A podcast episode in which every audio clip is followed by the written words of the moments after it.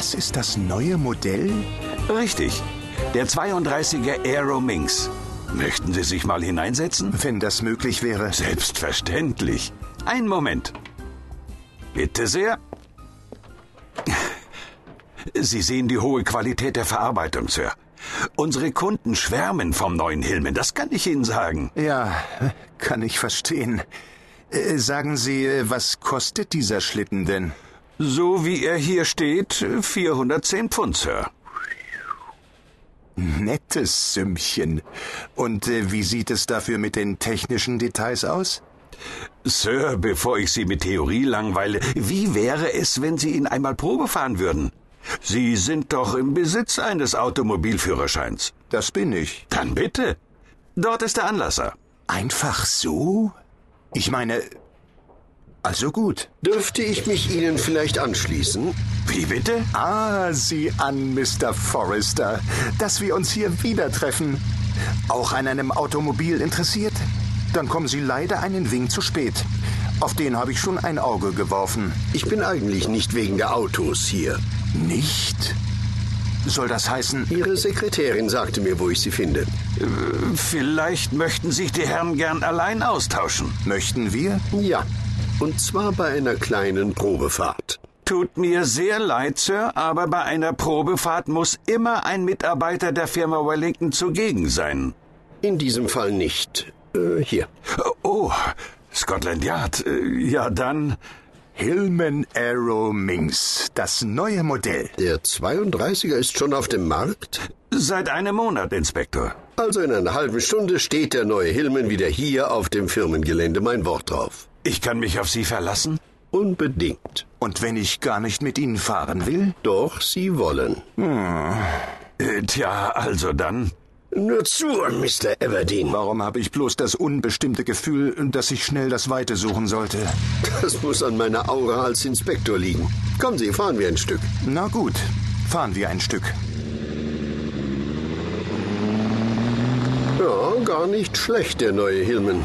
Die Besitzer sollen sehr zufrieden sein, hat man mir versichert. Und was kostet so ein neuer Flitzer? 410 Pfund. Aber zur Sache, Forrester. Was wollen Sie von mir? Nun, äh, Wenn Sie gekommen sind, damit ich Ihrem Club beitrete, vergessen Sie's. Ich tauge nicht zum Jagdbeamten.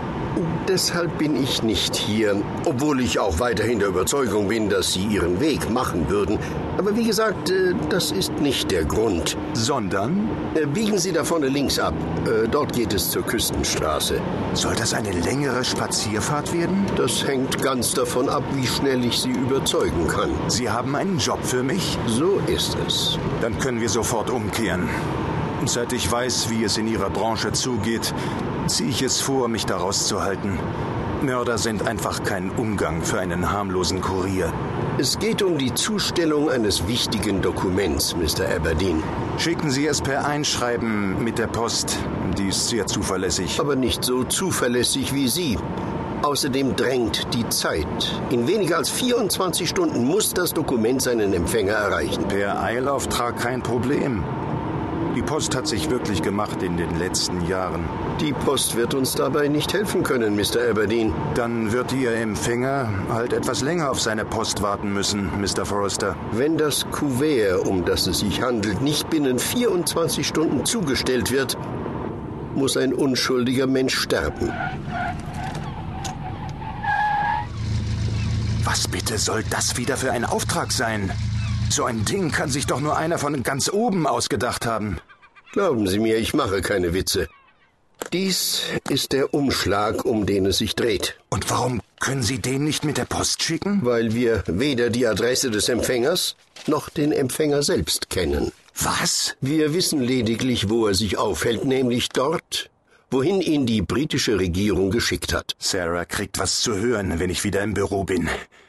Sie wollen also, dass ich diesen Unbekannten für Sie finde und ihm dieses Kuvert überreiche? Das wäre Ihre Aufgabe, richtig. Und warum stirbt jemand, wenn ich es nicht innerhalb der Zeit schaffe?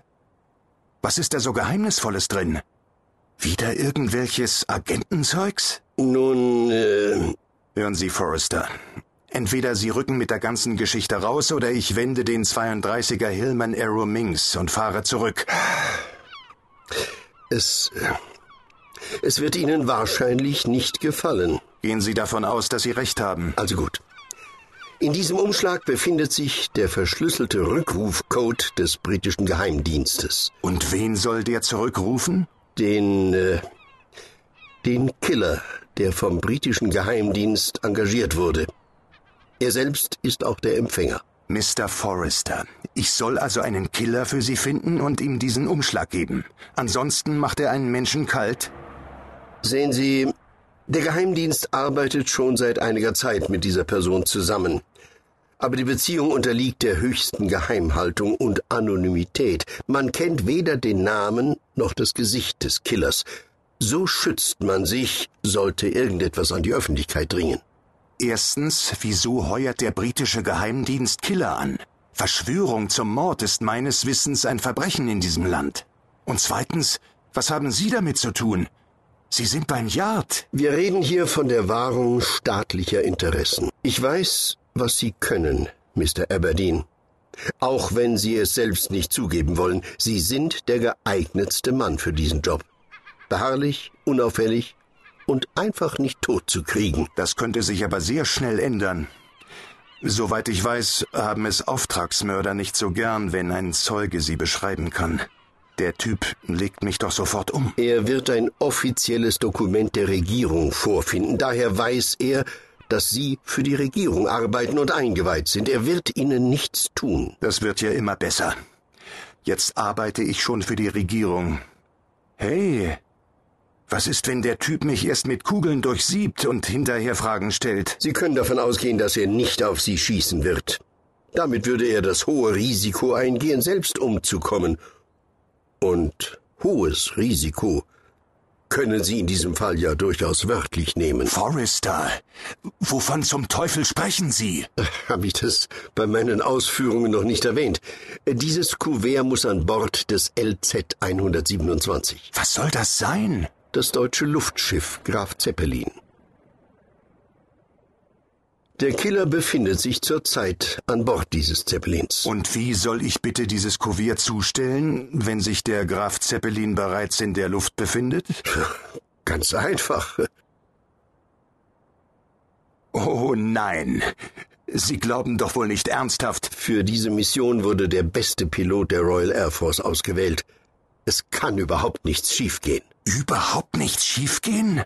Ich soll eine Nachricht an einen Killer übergeben, weil der sonst dummerweise den Falschen wegpustet und erfahre so nebenbei, dass ich vorher einen Hochseilakt vollbringen darf? In luftiger Höhe von einem Flugzeug in einen Zeppelin umsteigen und Sie sagen, es kann überhaupt nicht schiefgehen? So ist es. Zu diesem Zweck haben wir für Sie auch schon eine passende Identität zurechtgelegt, die des reichen Sonderlings. Der Kapitän des Graf Zeppelin wird über Funk von höchster Stelle informiert werden, dass er noch einen weiteren Passagier aufnehmen soll.